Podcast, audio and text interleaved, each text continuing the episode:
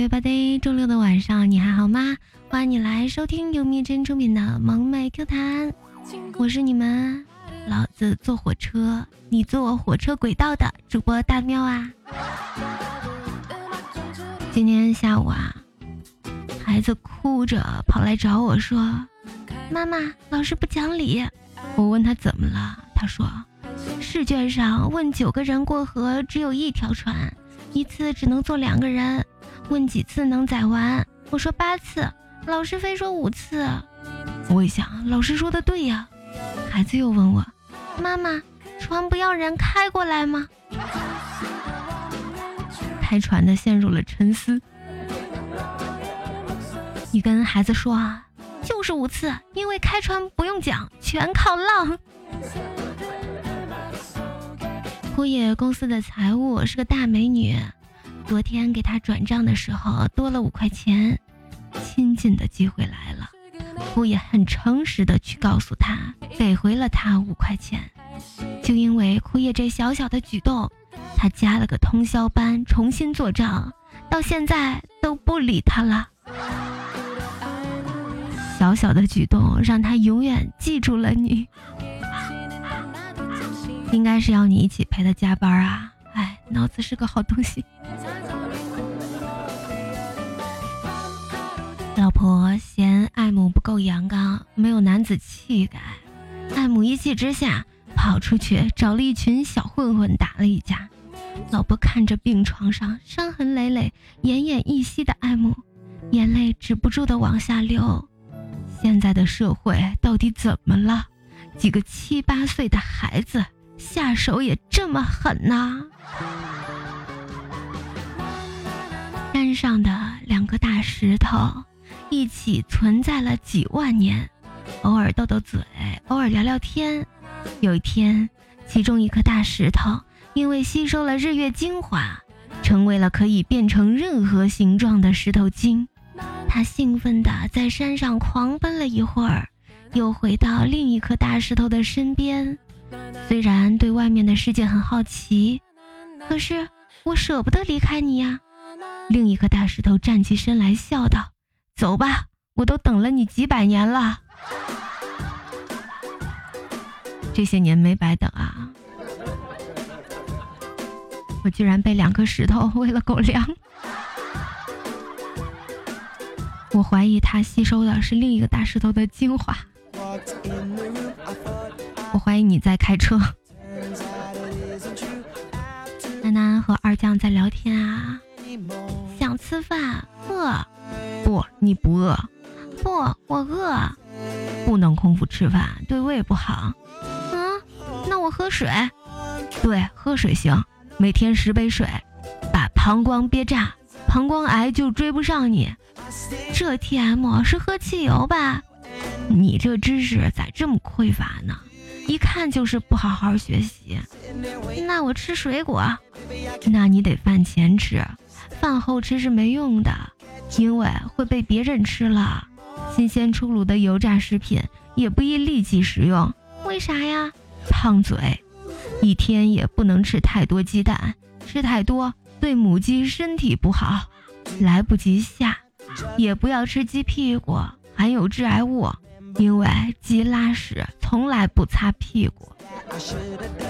柠檬水是个好东西，你要常备，尤其是热的柠檬水。吵架的时候泼对方脸上，可以救你的狗命。烫水也可以哈，关键时刻可以威胁别人。我坑我自己，对，很上道了，姐妹儿。大姨妈多喝热水太老套了，要多喝岩浆，这样。你就只顾得上嘴疼，而不是肚子疼了。牛逼牛逼，有道理啊！对了，你上班不要总吃外卖，不健康。我建议你不要上班了，对身体不好。也别熬夜了，通宵吧，这样伤害还能小点儿。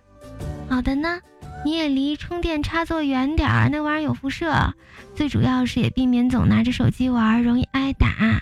嗯。没事儿，多算算卦，别八卦了，对明星不好。懂？我不在你身边，没法照顾你，你一定得注意身体健康啊！毕竟心里已经很变态了。O G B K，男人的贫穷像女人的肥胖一样无法容忍，贫穷男人的才华就像肥胖女人的巨乳一样一文不值。走在路上，一个哥们儿过来拍了拍我，问我要不要手机。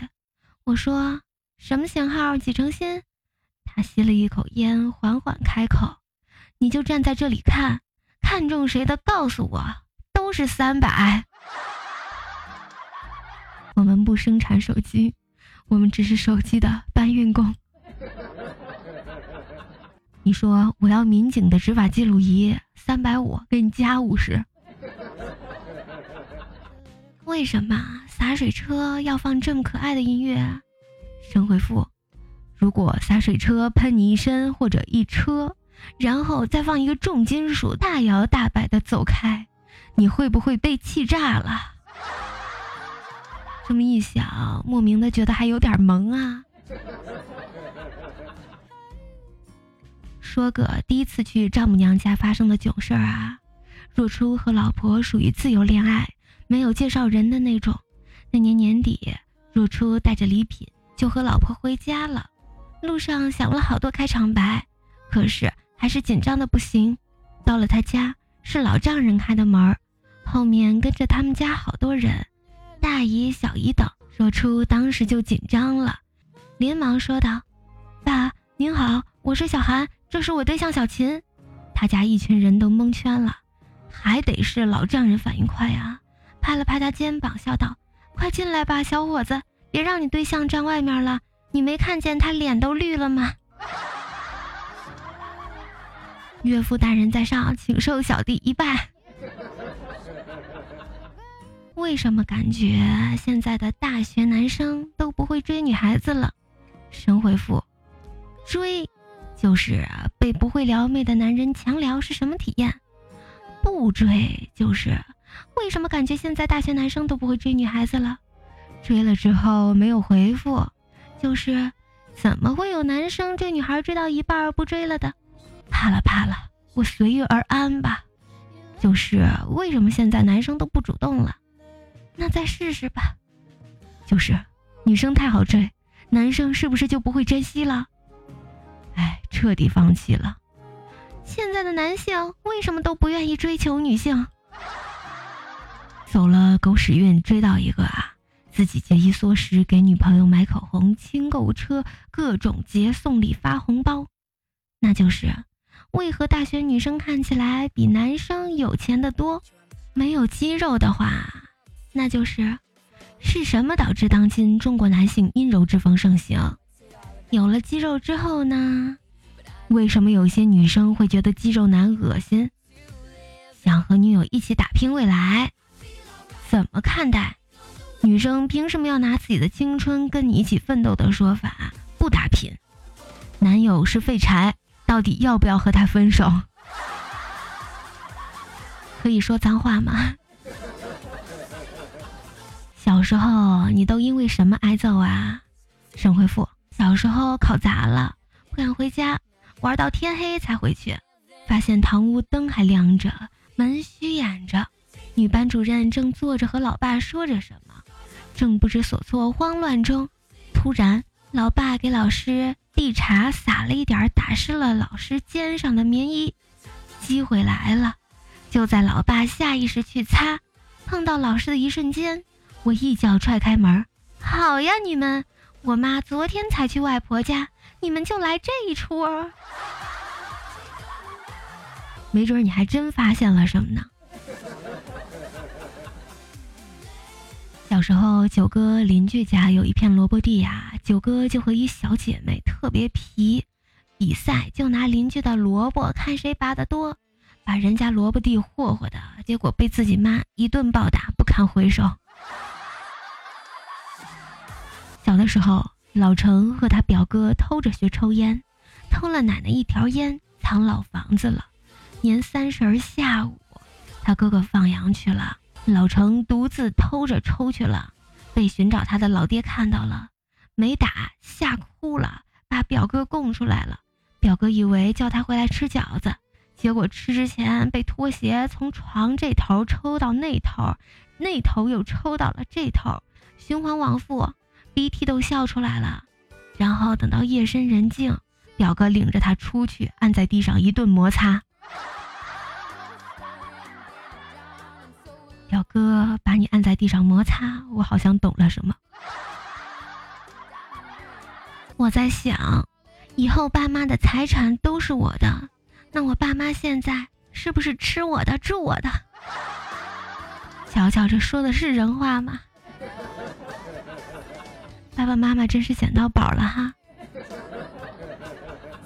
当年他爹不如把他射墙上。你的还不都是你未来老婆的呢？那你现在是不是在吃你老婆的、住你老婆的、吃软饭呢？有哪些九八五学生知道了会流泪，二幺幺学生知道了会沉默的残酷现实？神回复：越好的学校，代表越有底蕴；越有底蕴，代表越早见效；越早见效，代表宿舍越烂呢。其实还是要往好学校考啊！越好的学校，再烂的宿舍只住四年，四年以后要多好有多好，好好学习还是没错的。一个上海的朋友这样说道：“我早上是被垃圾分类的梦给吓醒的。”说一说你听过最舔狗的话吧，错的也没关系。借我抄抄。